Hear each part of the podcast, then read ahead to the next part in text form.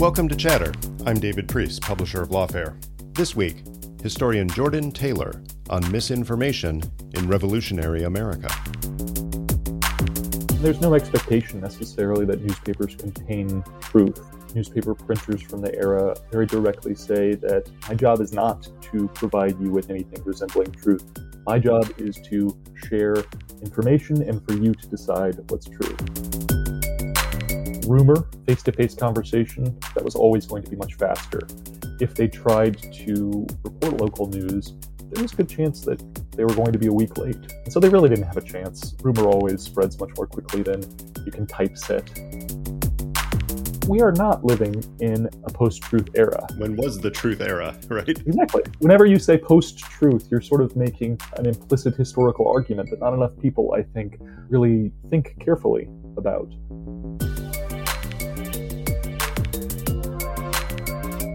Jordan Taylor, welcome to Chatter. Thank you for having me. It's a pleasure to talk to you today because you have done something remarkable. You have taken something that's in the headlines that people are talking about, whether it's in terms of uh, corporations or politics, and you have found a, a way to put a new angle on it by diving really deep into history. Uh, the whole issue of fake news and information processing and mediation, uh, we're suffering under a whole bunch of that right now. And you, as a historian, have looked back to see whether what we're seeing is is all new or whether it's just the latest example of a longer disordered relationship between information and politics. So what came first, the chicken or the egg here? Were you were you interested in Revolutionary War era media and that made you more aware of what was happening in the information ecosystem now? Or were you so disturbed by what we're seeing now in terms of fake news and misinformation that you were looking for some purchase on that by going backward? Yeah, I started researching the American response to the French Revolution, which is one of the chapters in the book. Um, and it was almost overwhelming to me how often people were complaining about how their political adversaries were um, misinformed about what was happening and how mm-hmm. they were the ones that had uh, a better understanding of what was going on in revolutionary France, even though it was thousands of miles away and really they had no idea. Um, and so there's a lot of discussion in uh, contemporary newspapers about um, you know, corrupted channels and things like that. Uh, yeah. A belief, for instance, that British newspapers are un- untrustworthy sources for understanding what's going on in France. And after a while, uh, seeing that alongside what was happening in my Facebook feed, uh, luckily I'm off Facebook now, but uh, uh, it takes a while to kick a bad habit. Um, and just seeing my relatives uh, arguing mm. about about um, whether, you know, their news sources could be trusted when I would try to jump into a conversation and tell them, well, that's that's not actually true. Uh, the defense mechanisms that would arise, all yeah. of these things had a lot of resonance for me um, as I was noticing them in, in the archive, in, in these newspapers. And so um, in a lot of ways, I, I sort of think of um, this book as um, as a response to those kinds of conversations and to mm-hmm. the ways that, um, you know, you know, frankly, I've lost some family members uh, to uh, conspiratorial thinking, mm-hmm. to uh, you know, what we what we choose to call fake news, and to these waves of misinformation that have washed over the American public. And um, in a lot of ways, this book is an attempt to try to understand uh, how that happened uh, and why it happened. Plus, it gives you a chance to talk to your aunts and uncles and distant cousins about Benjamin Franklin Bache and about, you know, publications in Canada and the United States in the seventeen nineties. And what family doesn't love that at Thanksgiving? Yeah, absolutely. Um, I, I think, you know, I'll, I'll assign it to them at Thanksgiving, and uh, hopefully by Christmas they will they will be able to uh, give me a good book report on it. I, I don't know. Maybe maybe that will keep them from uh, delving down into the cesspools of the internet and getting the misinformation. No, it'll be, actually do a public service by getting them to focus on something more illuminating.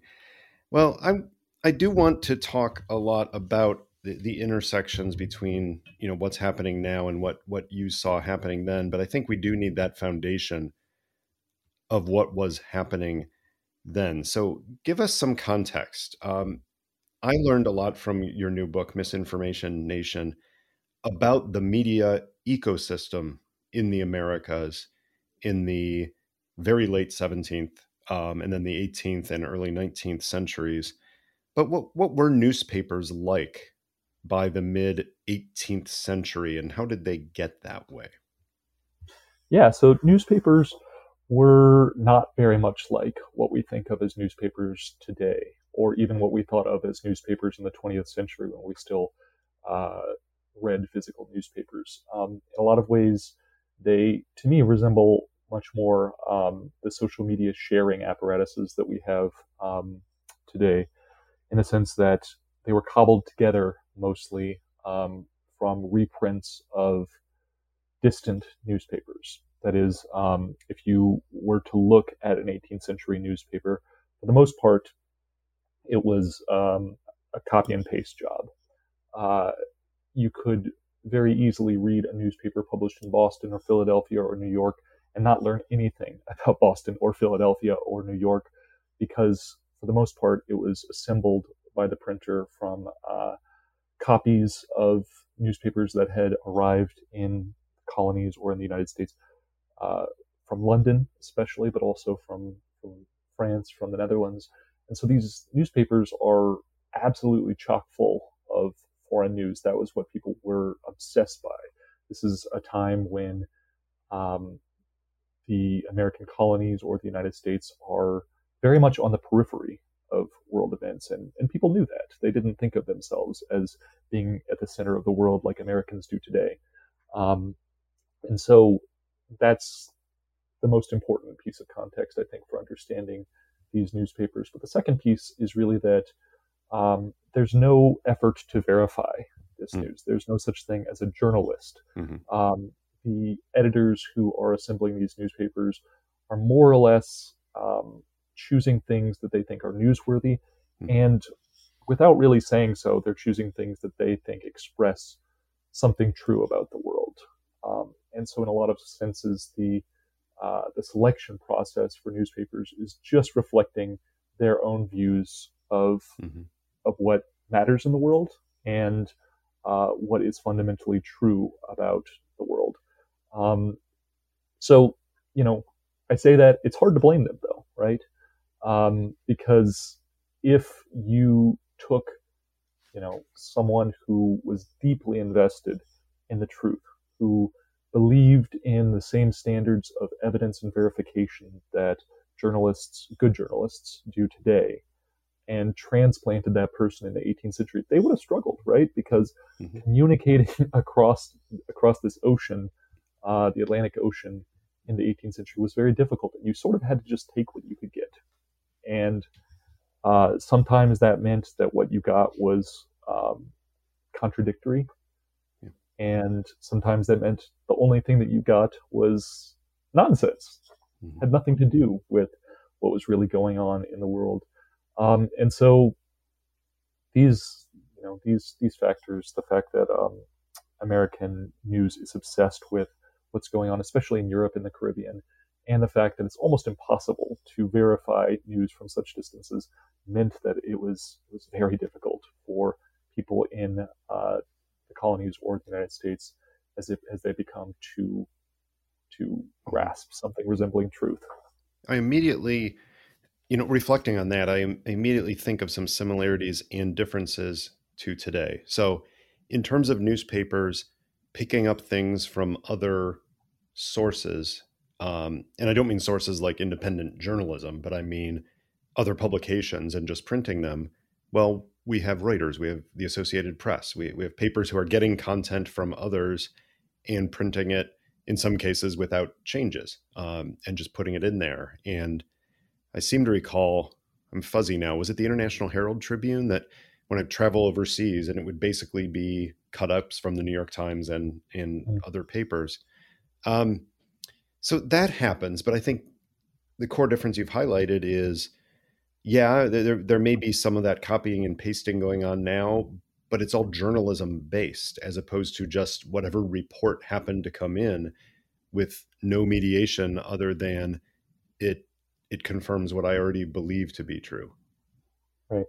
Yeah, and there's no expectation necessarily that newspapers contain truth. Uh, a lot of the newspaper printers from the era uh, very directly say that my job is not to provide you with anything resembling truth. Hmm. My job is to uh, report or share information and for you to decide what's true, which meant that the people who were reading uh, had even less of a chance of getting at the truth um, than the people who were sorting through information and, and sort of mediating it.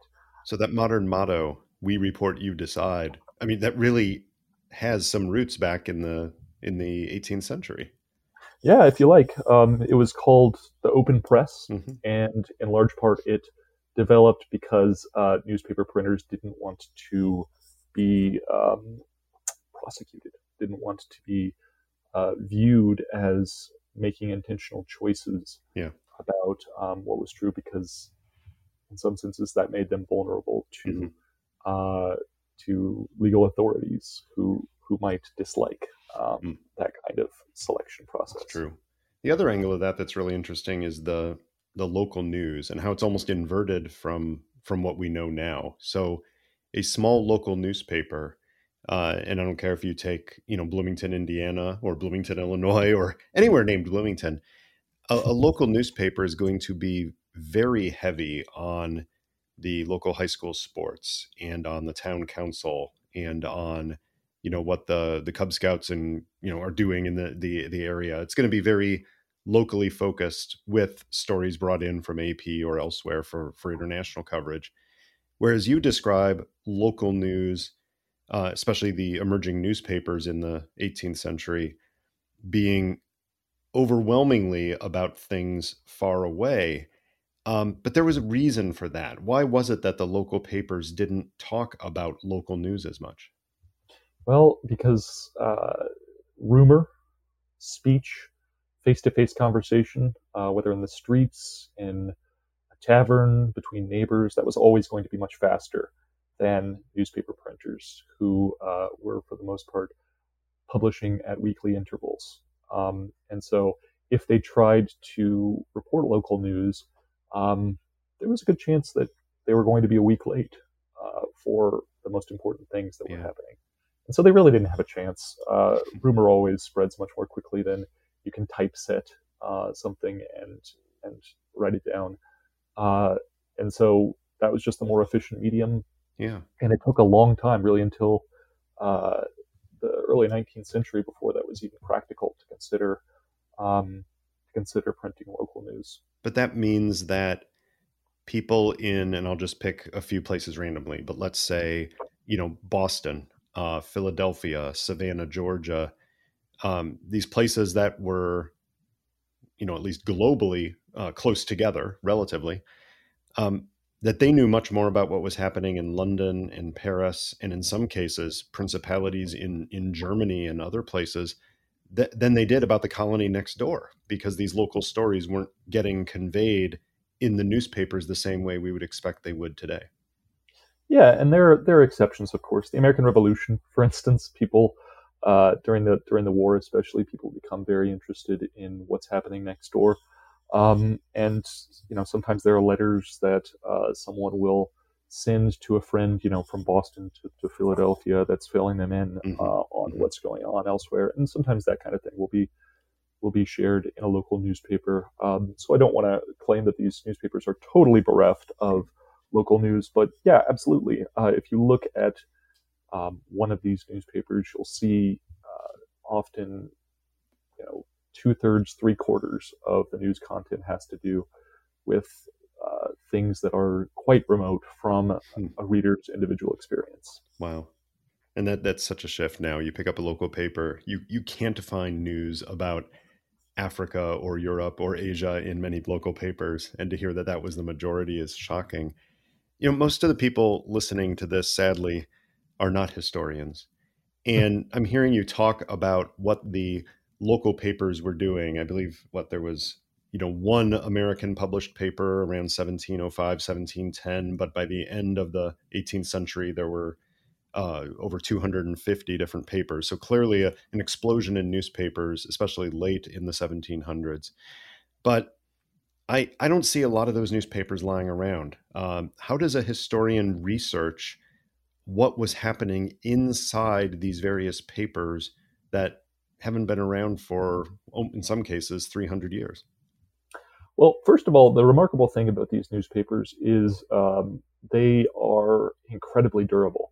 And so the ones that didn't get tossed away uh, after their uh, their owner, the subscriber, read them uh, are pr- in pretty good shape, actually. They're made of rags rather than Uh, the sort of uh, oh, interesting pulpy paper. They that, printed on um, literally they printed on heavier, more durable material then than now. Yeah, absolutely. Wow. Um, and so, you know, you can you can buy these uh, newspapers on eBay if you want a little memento. I have a few that I've used for teaching purposes, but they're they're, they're around. And uh, luckily for my purposes, um, folks have digitized these newspapers and made them text searchable in ways that um, help to sort of unite this this otherwise totally fragmented uh, group of newspapers. And so mm-hmm. that allows you to sort of get your arms around uh, the entire collection and see patterns between them that you otherwise wouldn't have seen. And so my book is largely based on this very dull uh, months-long process of going through um, thousands and thousands of newspaper issues from the eighteenth century and uh, trying to piece together where uh, they were getting their news from. Uh, and it was a very slow process. It would have been a lot slower without this digitization process um, right. that that a lot of archivists and um, other folks have gone through over the years. So you end up spending a lot of time in databases, I'm imagining, searching for, you know, from, right? Just try to figure out where these reprintings are are literally coming from to show up in the particular paper that you're searching. Yeah, absolutely. So a um, lot of Excel files, uh, keeping track of, of different citations. And yeah. the, the basic unit of, of my research is uh, is the citation. We, uh, we tend to think of newspapers as having headlines. Uh, eighteenth century newspapers weren't organized that way. They didn't have headlines uh, that were sort of supposed to grab your attention and tell you what was important. They had instead what I sort of think of as citational headings. Um, mm. And so they're just uh, saying, you know, this is from the London Gazette of, of right. January eighth or whatever, right? Just mm-hmm. to sort of pick a random kind of example. Mm-hmm. And um when you look at that on its own, it doesn't really tell you much. But when you look at these in terms of the tens of thousands of, of these citations, you can sort of, sort of start to see uh, patterns that emerge and uh, changes that develop over the course of the eighteenth century. Um, and that's really uh, that's really sort of the empirical basis for a lot of a lot of my book. Yeah. Well, let's get into the substance here. You you argue that the revolutionary generation was well-intentioned uh, for the most part, but misguided in how it interpreted the cross-Atlantic information sources and thus had a distorted worldview. Um, there's a lot to break down there. Start with the Atlantic information system. How, how did information come and how during the Revolution did that start to affect how what we would think of as truth or news uh, could be imagined? Yeah. So the way that people gathered information was um, that a ship captain uh, would usually gather letters and newspapers from the port that they were leaving, and then they would bring it, bring those things with them to, you know, in this case, uh, North America, and then the port that they were disembarking at. Uh, newspaper editors, um, other folks would sort of gather around and and take these um, this this sort of precious cargo um, and distribute them. Um, and so essentially it's it's down to chance what uh, what news arrives at what time. Um, and in a lot of ways, this this is not the most efficient possible way of, of gathering information. You know, you might get a newspaper that um, is explaining in more detail a particular event rather than explaining something from start to finish. Mm-hmm. And so there's a lot of confusion. There's a lot of um, uh, uh, working things out from uh, sort of working things out backward uh, rather than just sort of um, being able to follow events as, as they unfold. And, um, and that also creates opportunities for folks to uh, sort of fill in the gaps yeah. on their own. They almost have to, right? In an, in an information environment that, yeah, that chance-based, I mean, even putting aside the fact that the ship's captain reporting this rumor he heard at the last port, putting aside the fact that he might be biased, that he might be putting spin on it, even if you assume that everybody is representing accurately what has happened, th- there's so little of it, and the timing might be delayed. You might have something showing up um, one day, and then you get something three days later on a different ship, but it took longer to get there. So it's actually going back before the news you already heard. That's really hard to sort out, even if there aren't people deliberately uh, misrepresenting the facts. Absolutely. It's a bad system. I don't think we should go back. Um, but, you know, as you're sort of implying, there are people, right, who are uh, misrepresenting the facts uh, intentionally or otherwise. Uh, to me, it almost doesn't matter uh, whether people are intentionally lying uh, because the result is the same, right? And uh, the American colonists, you know, in the seventeen sixties, seventeen seventies, on the eve of the American Revolution, uh, some of them are choosing to read newspapers printed in London that uh, that tell one side of the story, and some of them are, are more engaged with newspapers that tell a different side of the story. Um, and so there's this affinity that develops uh, within different political groups for different kinds of news sources, mm-hmm. um, which has sort of predictable results, right? Um, what we would today think of as sort of information silos or or filter bubbles or, or whatever you want to call it. Um, right. And people of the time were not unaware of this. Uh, there were people, I think John Adams has the the famous quote about, please don't think of this as an age of reason and wisdom. He, he used, what was the phrase? Age of frivolity, uh, because yes. he realized just how bad this situation was. So we, we, we can't say that people had a false sense of confidence in the news that they had and that, that they knew the reality. A lot of them were aware that this was constructed and probably had some falsehood built into it, but yet they still had to act, right? In the in the revolution, you, you still had to make decisions, and you do that based on the information you have, not the information you want. And it's also the case that uh, as as as in today, Uh, people mostly view um, their political adversaries as being misinformed rather than seeing themselves as uh, even that sounds about right. Right? Yeah, absolutely. Of course. So um, in a lot of cases, Americans view, uh, view their enemies as willful deceivers uh, rather than as, as being misinformed and, and view themselves, of course, as having exclusive access to the truth. So yeah. really the only time you see that sort of self-awareness of the weakness of uh, of these sort of uh, communications or media systems is when people are looking at their enemies rather than uh, engaging in any kind of self-reflection. Yeah.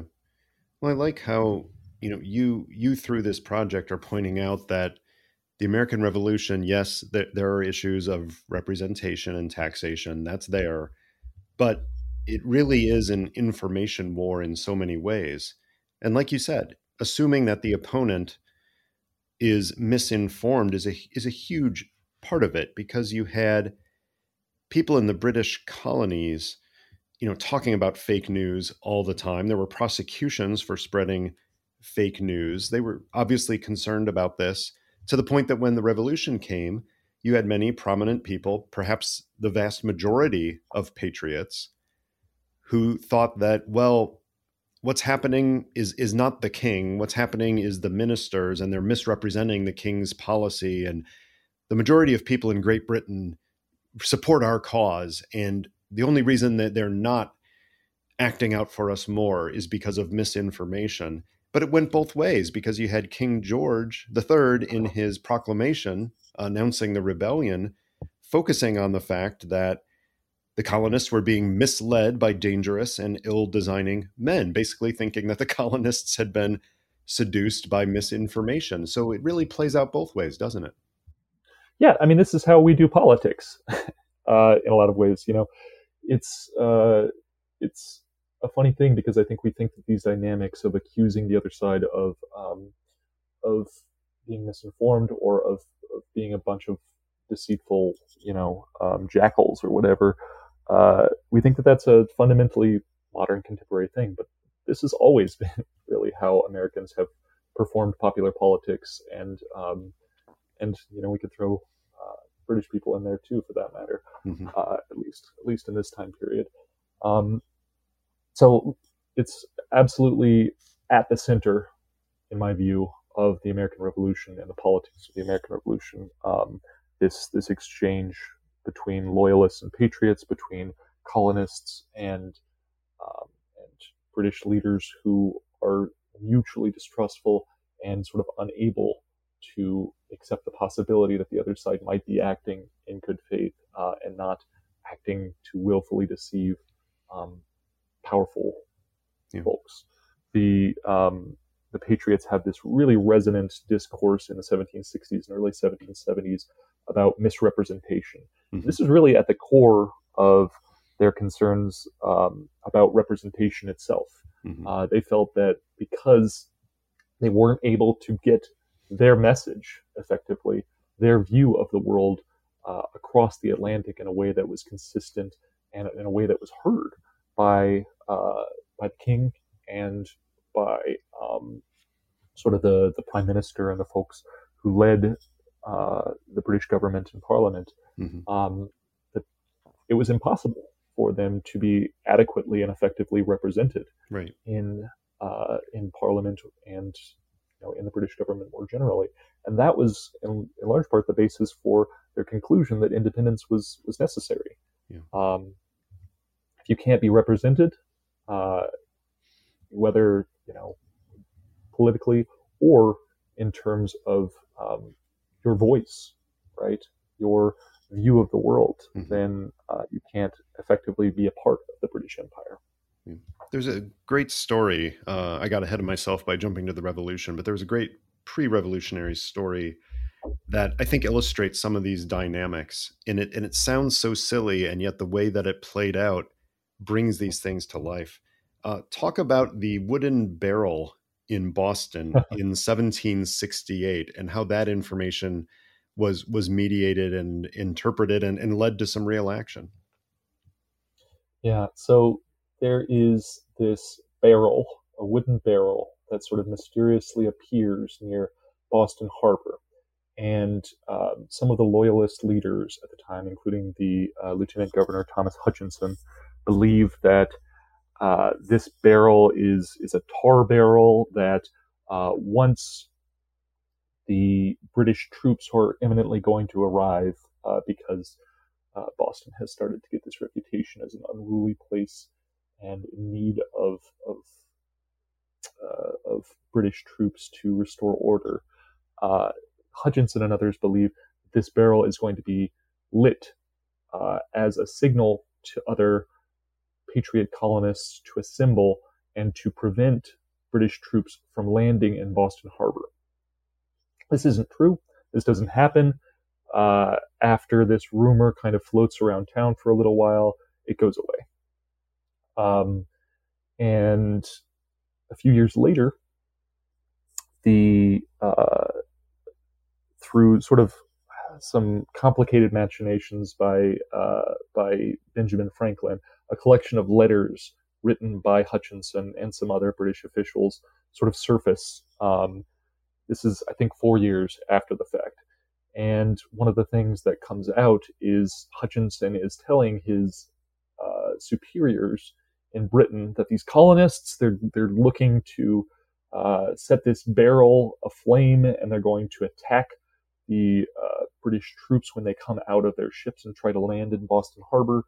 And the colonists see this and they say, well, you know, this is obviously untrue. This didn't happen. This is a great example of the ways that that Hutchinson and other British colonial officials are um, just misleading parliamentary authorities and um, trying to portray us as something that we're not, as violent, as unruly, as disordered, uh, when really, you know, they would have said, uh, we're we're we're just trying to protest peacefully and uh, make our voices heard.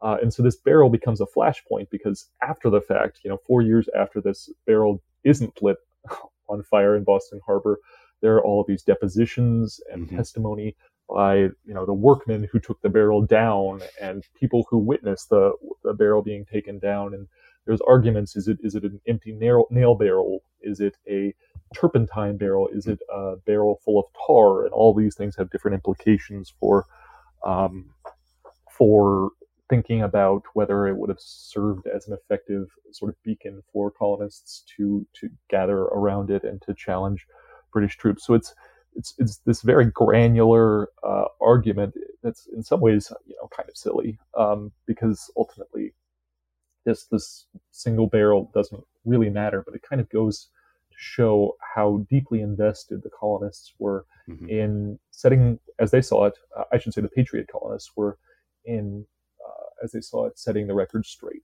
yeah. and trying to influence um, how British officials understand um, the nature of their protests. It speaks to a larger issue as well about history itself, which is which stories from long ago, but I would say even recently, but but which stories actually happened the way that we know them, because what you're describing, they they had extensive research a few years later to do the depositions, right? To talk to the people who touched this barrel to find out what happened with this one barrel.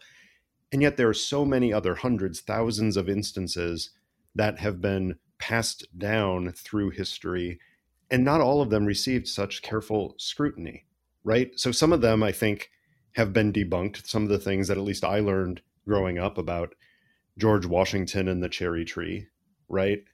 But how many other things having to do with details of the Boston Tea Party, of Lexington and Concord, of uh, Valley Forge, how many of those are really known as well as we think we know them, given the information ecosystem of the time? That's a great question. And, you know, I, I have no good answer for you, uh, except to say that I think when we recognize the ways that uh, Patriot leaders and Loyalist leaders were so careful to shape the ways that um, people were uh, understanding events in the colonies, we have to be very, very careful about accepting their version of events at face value. And a lot of histories and a lot of historians uh, in the nineteenth century and uh, through really the mid-twentieth century did a lot of accepting those stories at face value. They were very happy to take Patriots' accounts of events hmm. um, for granted, right? Because in a lot of ways they fit nicely within the narratives that they were trying to tell.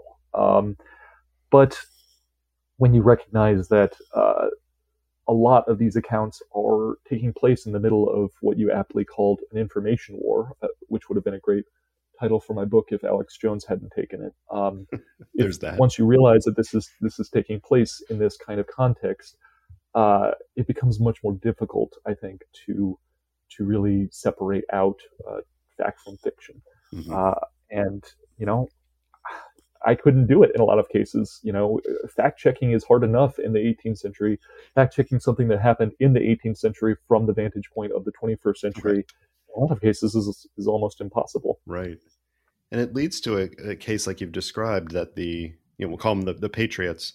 Some of them, well intentioned, were, were putting out what they thought was the truth, but of course There's there's a bias there, um, and then of course some of them probably were spinning things consciously for the benefits that could derive from doing so.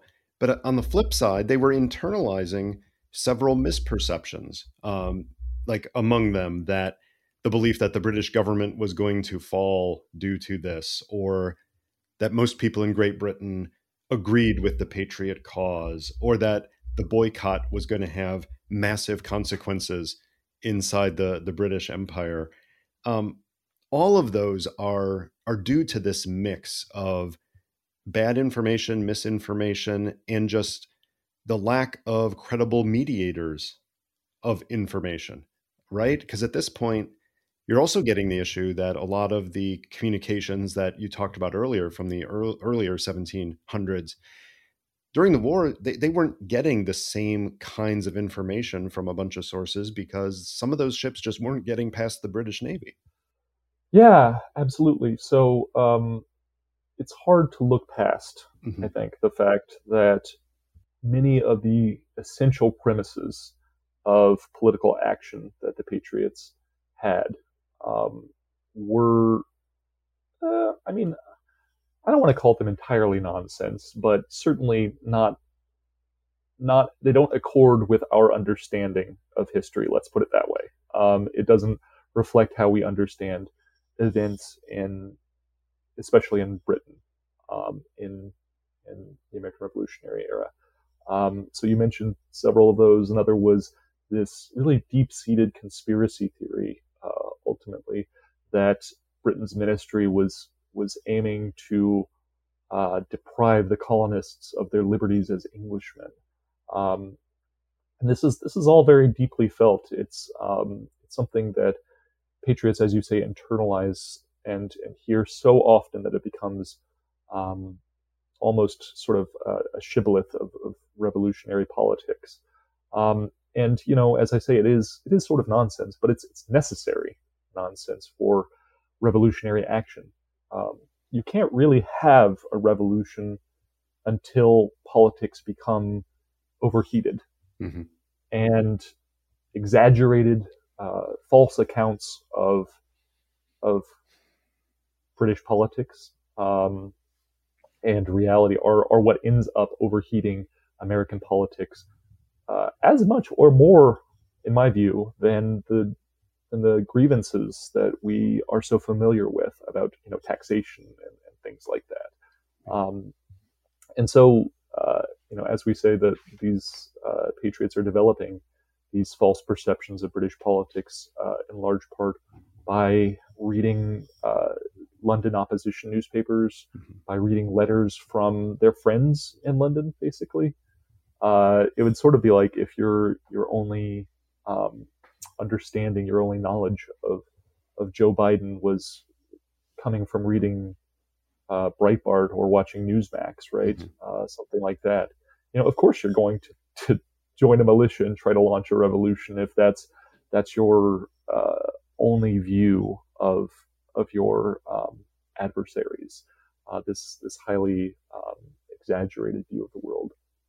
It seems to me that the the the shock here that there was so much, you know, misinformation, so many false beliefs, that that's probably not what should be surprising to us, given what you've described.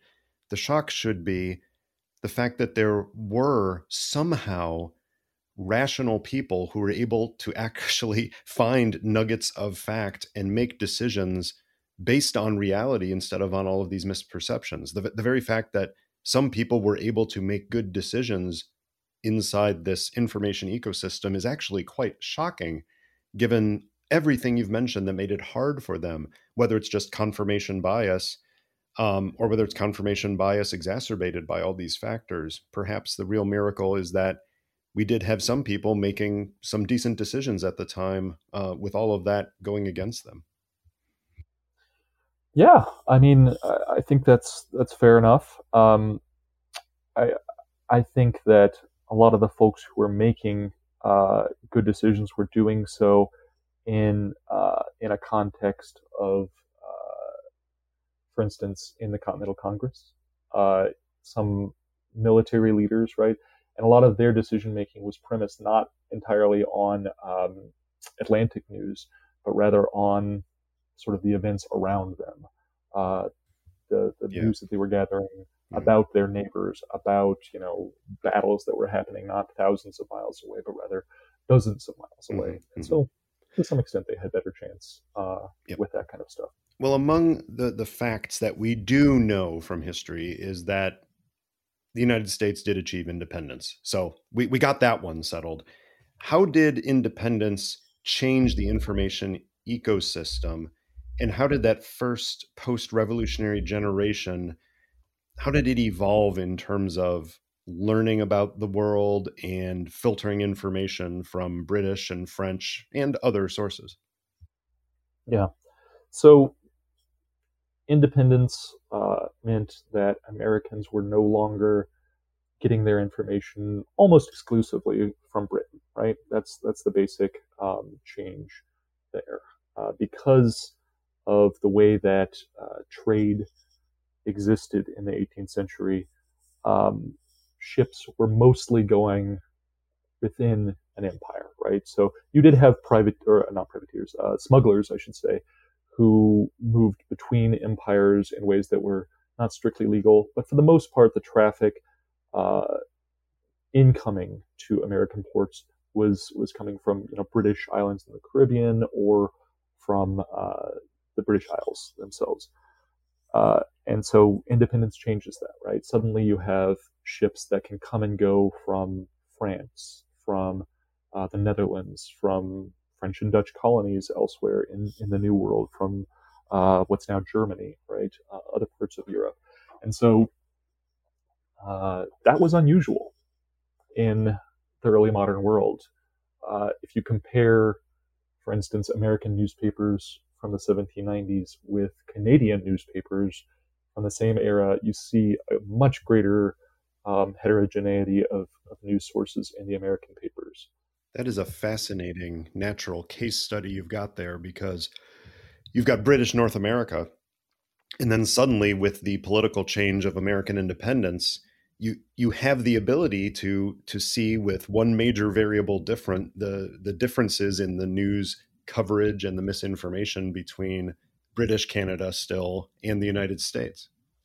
Yeah, absolutely.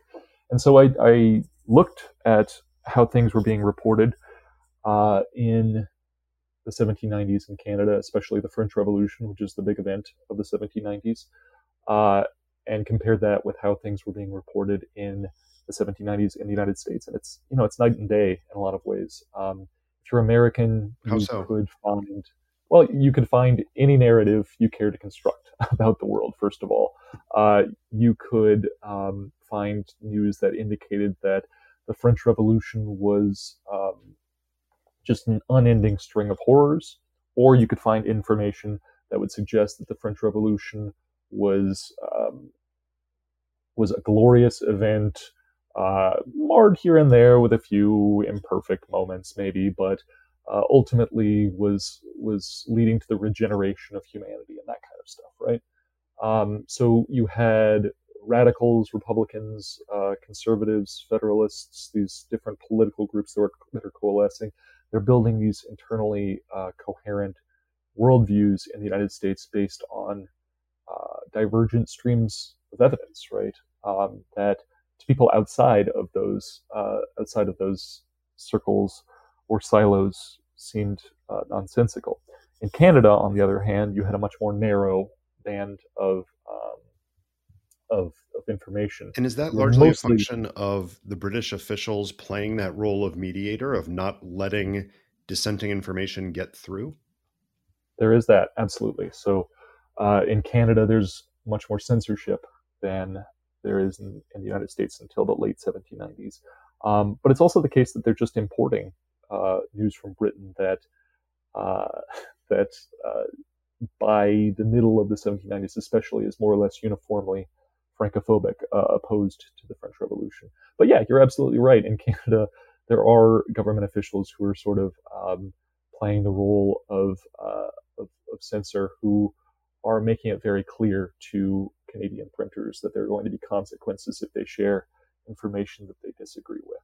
Um, and because for most of uh, the revolutionary period, this is this would be unusual in the United States. Um, there is a much more almost anarchic uh, system of, of information flows where, where anyone can really uh, share whatever information they want.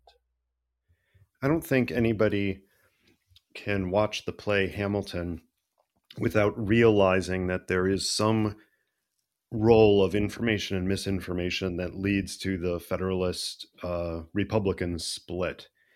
And you've you've done the hard work of actually analyzing the reality there and realizing how, perhaps more than anything else, the interpretations of the French Revolution, uh, if not led to, certainly exacerbated this split and and made it all but inevitable that you would have the the conflict um, leading up to it, including in in eighteen hundred. Talk about that a little bit. How did the misinformation culture contribute to the what became the big partisan split in early U S politics? Yeah. So the first piece of context we have to uh, put in place here is that the French Revolutionary Wars uh, create a circumstance in which Americans are suddenly receiving so much more news from France than they ever had before. So uh, the French Revolutionary Wars drive up a global demand for grain imports, and Americans start shipping uh, a great deal of uh, foodstuffs, really, to uh, continental Europe and to France in particular, and bringing, and those ships would, would come back with news, newspapers, letters, travelers from France. Uh, and so you had um, this sort of efflorescence of Franco-American communications just as the French Revolution is sort of heating up, so to speak. Um, and so in the United States, uh, Americans um, sort of start to set off on different paths based on the kinds of information that they're consuming and just based on um, their own sort of predilections in terms of what uh, what European sources they, they viewed as most valuable or most trustworthy. So the Federalists start to develop um, a, a preference for British newspapers. Uh, unsurprisingly, the Federalists are long uh, viewed as sort of the Angloph- Anglophilic party, um, the party of Britain in the United States. And, um, you know, that's that's Alexander Hamilton, that's George Washington, John Adams, Uh, those folks. And then the Republicans, the party of Thomas Jefferson, James Madison, um, those folks tend to prefer news that comes directly from France uh, to understand the French Revolution. Uh, and so if you look at newspapers that are associated with the Federalist Party, they're significantly less likely to reprint information from French presses, mm-hmm. translate, I should say, mm-hmm. and reprint information from French presses. They're also, the Federalist newspapers are, are also much more likely to share information from ship captains who tended to be Federalist uh, politically and who might arrive from France with a slightly more suspicious view of those events, um, whereas Republican news mediators are, are quite suspicious of, of um, the ship captains themselves. They frequently accuse them of, of sort of being biased, right? Um, And so there are almost these uh, defense mechanisms that develop whereby um, someone who is hopeful about the French Revolution finds ways to dismiss information that sets it in a bad light. And you know, the opposite is true as well. Federalists and people who are distrustful or suspicious of the French Revolution start to find ways to, to discard uh, information from France. They say that, you know, it's it's censored by the French, or that um, right, you know, uh, you just you just um, can't trust information that is coming out of France because of systems of prior restraint, things like that. Mm-hmm. And we're still talking about an elite phenomenon here, right? You're not talking about the you know U S population, especially outside the major cities, having much of a role in this. Yes, they're getting some foreign dispatches that are printed in newspapers they have access to, but a lot of this information culture you're talking about, certainly it's not the enslaved people. And in many cases, it's not the, you know, rural farmers and such. You, you're really talking about that, um, the landed elite who's involved in this information war at the highest level. Yeah. In a lot of ways, the rise of the newspaper, you know, you mentioned going from one newspaper in seventeen oh five to more than two hundred at the end of the century. This process is also a process whereby uh, non-elites are excluded from the process of, of, of defining and mediating information, right? Um, and so in my book, I, I refer to this as the mediation revolution in the eighteenth century. And what I mean by that is, um, you know, if you look at how information travels in the seventeenth century, for instance, uh, enslaved people, women, uh, non-elites have a, have pretty much the same kind of role as everyone else in that kind of an information ecosystem. But when information is channeled through newspapers um, and uh, it's sort of packaged together in in newspapers and then dispersed to a population from them, you have, uh, first of all, the possibility that powerful elites, including colonial governors in, in the colonial period, and then later, um, eventually, uh, national political leaders will have the ability to influence that directly through censorship or through other forms of sort of influence. Uh, and then you also just have the, the reality that uh, the folks who are going to be uh, doing that packaging and that process of mediation are going to be almost exclusively white men uh, who have, you know, in a lot of cases, a very limited view of, of reality. Um, and so we often think about the newspaper, I think, as this sort of democratic medium that allows right. people of all kinds access yeah. to um, to news. And, you know, maybe that's more true in the nineteenth century. Um, maybe it's not. You could you could talk to someone else about that.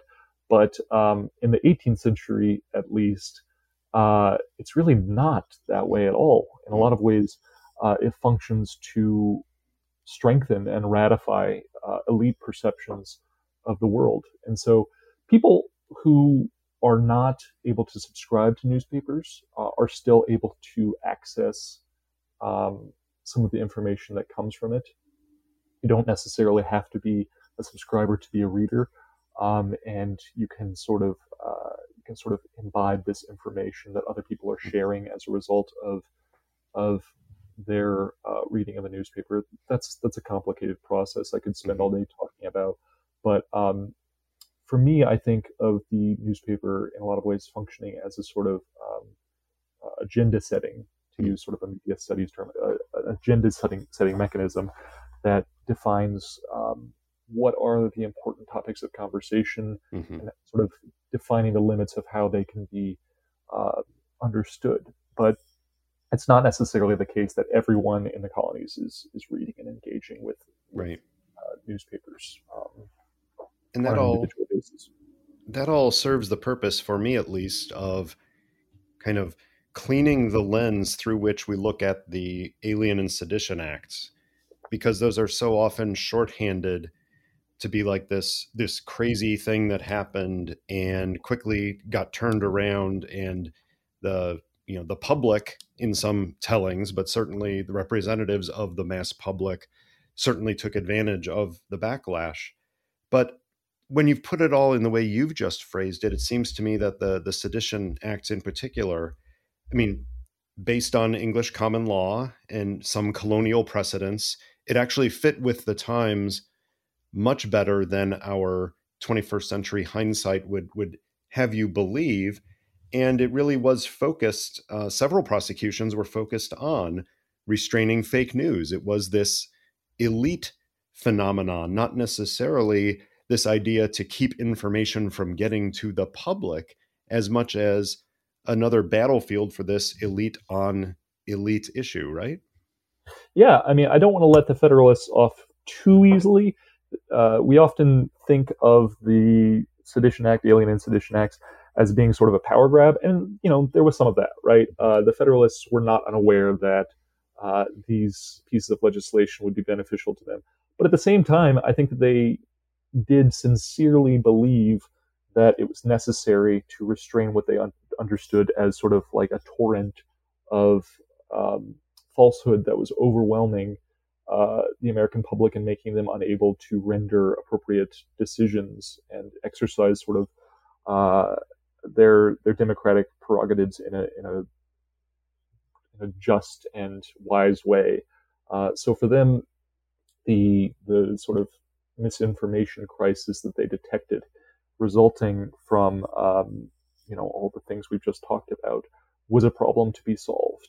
And the only way that they sought to do that was to apply these precedents that, like you say, very much existed in English common law. This was not like a new thing for them. This was uh, they they were bringing out um, laws that had been enforced relatively recently for them, you know, within their lifetimes uh, in the colonies. Um, so they're they're absolutely um, they're absolutely aware that this is going to help them politically, but because they identify their cause, the Federalists, with the cause of the nation, they understand uh, Republicans, their political mm-hmm. opponents, to be uh, almost hopelessly uh, overcome by misperceptions. And so alleviating yeah. uh, this crisis of misinformation would would help them, but that was just because because they thought that their enemies were, were so thoroughly deceived um, and were themselves uh, a bunch of deceivers. Mm-hmm. So I don't know. I, I sort of sympathize with the Federalists there a little bit, but but they're also mm-hmm. um, they're also not completely uh, the heroes of that story. It it complicates the story, perhaps. It deepens the understanding of the story, but it, it doesn't absolve them, right, of intent in, in yeah. these cases. Uh, doing a deep dive on this information ecosystem and misinformation in this era, you can't really do that without getting to some big conspiracy theories and conspiracism. And it wasn't that long ago here in the podcast, I sh- chatted with John Dickey, who did a long study of Freemasonry and all of the conspiracies uh, around that. And in your case, you uncovered that some of this misinformation ended up focusing on the purported Illuminati and the role of the Illuminati and how that really took off at one period. Um, talk a little bit about that, and especially about that as a representation of how this misinformation climate so easily goes from just instances of fake news to big lies and massive conspiracies about puppet masters pulling strings. Yeah. Yeah. I mean, that's a good story.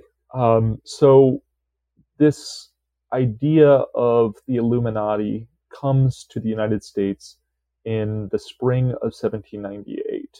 And I'm mentioning this particular moment because the context is really important. This is also a moment when Americans very abruptly turn against revolutionary France.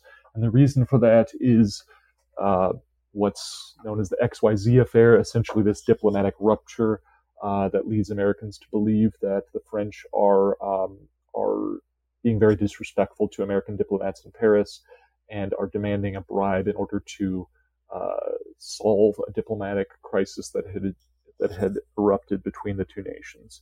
Um, and so suddenly a lot of Americans who had been uh, finding ways to excuse the excesses or disorder of the French Revolution, in part by looking at uh, French news sources and um, letters from France, things like that, people who had who had spent the last, you know, five, six, seven years uh, making excuses for revolutionary France found themselves on the defensive. They found themselves saying, well, actually, hold on, maybe this wasn't such a good thing, the French Revolution. And so they needed an explanation for, for why.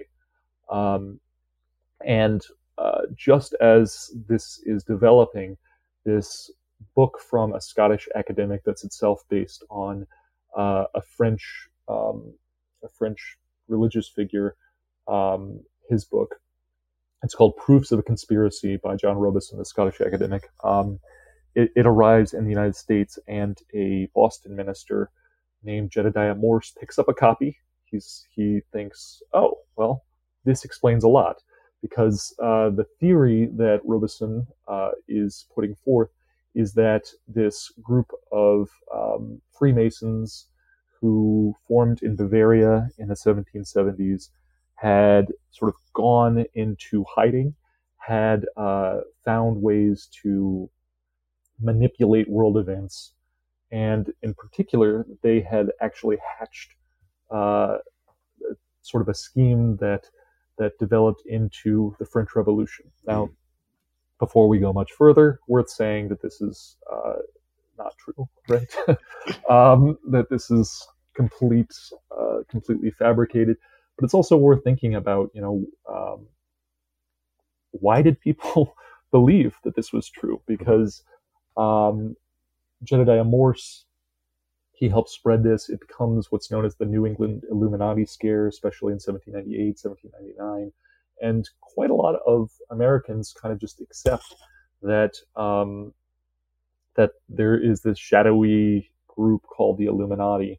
Um, and this is connected to something we said earlier, right? Which is that um, Americans are more or less unable to develop sort of nuanced visions of causality. If the French Revolution was not what it seems, or what it seemed at the time, uh, then there must have been some sort of deception. And if there, if there was some sort of deception, there must have been some sort of deceiver. And to deceive the world on a scale required to uh, to hide the true intentions behind the French Revolution, which is, you know, according to the Illuminati conspiracy, to, to spread these Enlightenment principles in ways that were destructive to all order and religion and society, to, to undermine all of the institutions of, of good order in the world. Uh, if, if you're going to Uh, to hide the true intentions of the French Revolution for as long as they did, you needed a pretty vast conspiracy of of shadowy folks.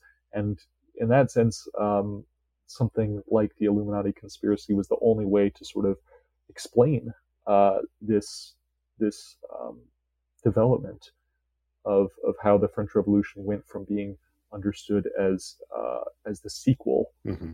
the fitting sequel to the American Revolution, to being understood as an attempt to undermine um, all good order in the world. It's almost a, a mass effort to resolve this cognitive dissonance, right, of the revolution and the French Revolution and why it didn't work out the way it should have. You find the big baddie behind it. And the, and this book, as flawed as it was, mediated through uh, through Jedidiah Morse, became an explanation that people could latch onto.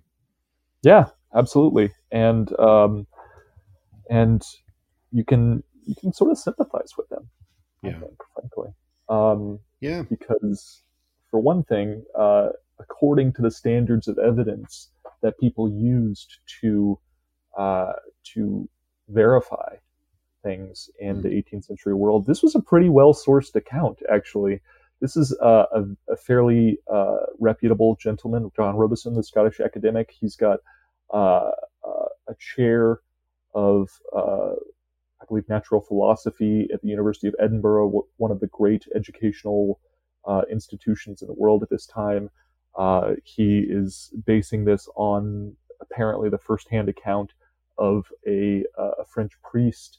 You know, by the standards of the time, this is about as good as it gets. And again, this is going back to this point that even people who are deeply committed to um, truth, people who are acting in good faith, who are trying to verify things, uh, it's very easy for them to be deceived in the eighteenth century. Yeah. Well, let's uh, let's quickly link this to the concerns of the present day. And I think that the main development in between the seventeen eighties, seventeen nineties and today is that by roughly the early twentieth century, you started having American news media see themselves as objective reporters. And suddenly you had a, a the quest to minimize uncertainty, to resolve discrepancies, to present something that was true and not just interesting. Um, so that's a huge difference, right? Um, in terms of how the, the, the media sees itself. It doesn't eliminate most of these things we've talked about, but it does change them such that the misrepresentations, the misinformation, the information ecosystem of the late eighteenth century and, and that of today, we, we still gain some understanding by comparing the two. And, and I'd like you to put the bow on that. What, what is it that helps us understand or perhaps make progress in our current misinformation woes by learning these lessons of the past. Yeah. Well, you know, first of all, it's worth saying that uh, I've spent a lot of time thinking about this, and I haven't come to any easy conclusions about what. Um, so there's no one button you can push to fix it all. What a shame. I wish there was. Yeah. Especially, you know, in terms of possible policies, I can tell you that we probably shouldn't uh, renew the Sedition Act of seventeen ninety-eight, but I also don't think... Okay, that's a start. Was, uh, yeah, I don't think anyone was proposing that. Mm-hmm. But, uh, I mean, I think you've hit on something that I think is really important here, um, which is that the big difference between us and folks in the eighteenth century is that we have these institutions of knowledge production, imperfect though they are, that um, that are defined by a search for truth, an open-ended search for truth, and that are disciplined by professional ethics that, that create disincentives, consequences for fabrication. Those institutions didn't exist in the eighteenth century. Um, yeah, and yeah. you know we can we can add all the caveats we want about how uh, today's media, today's uh, you know, academia, all of these institutions have flaws. Um, but I think collectively, as you suggest, they they push us toward uh, knowing things in a very slow, often frustratingly slow way. Um, and when you look at things uh, today from the perspective of the eighteenth century, when none of that infrastructure really existed, and uh, people were trying to decide what was happening in the world around them based on on the intuitions of a bunch of partisan hacks. Uh, I think the, the existence of people whose job it is to verify things and to uh, search for truth, that's practically miraculous. Um, and so I think American society should do a much better job of appreciating that. Uh, that includes by doing things like funding research, funding uh, education, and supporting real journalists, journalists who who uh, who have a, a, a commitment to professional ethics, to ensure that they have uh, the resources they need to um, to identify truth and create accountability for for the powerful. Um, I think another thing that we need to realize, and again, this this doesn't sort of resolve itself very easily in any sort of policy prescription or any sort of suggestion for how we solve the misinformation crisis of our present. But I think uh, an important bit of context or, or um, perspective we need to bring to this is that we are not living in, as has often been said, a post-truth era. There's really never been a time when modern democratic politics When was the truth era, right? Exactly, yeah. right? When, whenever you say post-truth, you're sort of making a uh, an implicit historical argument that not enough people, I think, uh, really think carefully about. Um, so when we, we talk about the the death of truth, right, or or living in a truth post-truth era, um, you know, the people who, who use those kinds of terms are usually thinking with fairly limited horizons. Um, I, I sometimes explain this to my students as um, the Walter Cronkite fallacy, right? Uh, that if you start your story of American media and, and truth by looking at, you know, what we might reasonably consider one of the uh, one of the high points of American journalism, when broadcast media was relatively nonpartisan, though you know it still excluded the viewpoints of of non-white people, um, and you look at the declension there uh, with you know the rise of cable news and the internet and social media. You know, you, you do have kind of a post-truth narrative and a, a declension narrative. Uh, but if you look at a larger version of this story, starting with the rise of newspapers in the eighteenth century, you start to see that any moments when, when the American news media was anywhere near functional, that was really an aberration. That was uh, not, uh, that was an aberration rather than the norm. So I think you can you can draw conclusions from that that are pessimistic, mm-hmm. or you can draw optimistic conclusions from that. Yeah. Uh, the pessimistic view, I guess, is that you know we haven't solved this in more than three hundred years. Uh, so are we really going to be able to do it before right. before our uh, democracy is really uh, seriously threatened by it. The optimistic view is that somehow we've muddled through circumstances like this yeah. in the past. And um, it hasn't always gone very well. But if American democracy was founded during a misinformation crisis, yeah. uh, maybe it can survive a renewed misinformation crisis today as well. Not only that, but we, we, we can use it as the motivation to do better, is to realize that this has always happened, but we have greater tools at our disposal. We have a better understanding of human psychology. We have a better understanding of how the media ecosystem can inform and be informed by the political dynamics, so that we, we have the motivation to do more. Instead of becoming cynical, we actually get out there and and and do something. Um, yeah, and, and that connects to my first point, which is, yeah. you know, we have these wonderful people who who are uh, trying to understand all of this, who, who are engaging in this open-ended search for truth. And that's why we have a chance, I think. And perhaps at a personal level, realizing, kind of taking lessons from all of this uh, research that you've done, that maybe each one of us can be a little bit more uncomfortable in our own uncertainty, and maybe be a little bit more forgiving of the slow plotting process of verification that is needed. So at the personal level, we, we bask in that uncertainty and that uh, delayed gratification, and we reward it in others. Maybe that's not a, a way out, but that certainly would be a, a step forward. Yeah, I think that's beautifully put. Um, and I think, you know, if, if we can learn one lesson from this story, it's to not be like the folks in the Revolutionary Era who were often wrong, but seldom lacked confidence uh, that they were right. Um, I think that sometimes we think that the answer to misinformation is skepticism, um, to uh, to try to ferret out biases and falsehoods, right? Mm-hmm. Uh, but folks in the eighteenth century were extremely skeptical. They just trained that skepticism very selectively.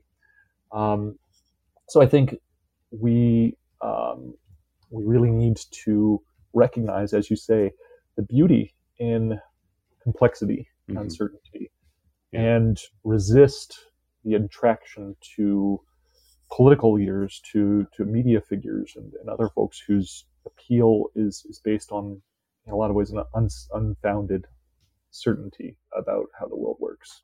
Well, Jordan, let me reach into our cheddar box and find a pre-printed question to stump you here. All right. Who is someone in your field, or a related one, whose work more people should be following? Oh. It's your chance to shout out a, a colleague or someone that you found interesting and insightful that we could all benefit from. Yeah. Um, so one of the things I'm really interested in, uh, for obvious reasons, is the relationship between um, history and uh, information literacy. Mm-hmm, mm-hmm. In other words, thinking about how we can use history to um, to sort of uh, guide students and people who aren't students in navigating Uh, the, the informational ecosystem that we exist in. Um, and the person who, he's not a historian at all, but the person who has been most helpful for um, my thinking in that regard is um, Mike Caulfield. Mm-hmm. Uh, mm-hmm. And I think he, he's just doing the smartest work out there right now in terms of thinking about how we can work with um, with students, how we can Uh, guide ourselves really to avoid falling into some of the traps that uh, we have just discussed, right? Um, yeah. And so, you know, a lot of a lot of my thinking really has, even historical thinking, has actually been guided by folks like him, by uh, media theorists and, and people who are just trying to, to make sense of this tangled uh, tangled web of news that we're all trying to navigate together. Mm-hmm. Well, I appreciate that. And Jordan, I appreciate you and your research and your willingness to spend a lot of time talking about it with me. Thanks for coming on Chatter. Thank you so much.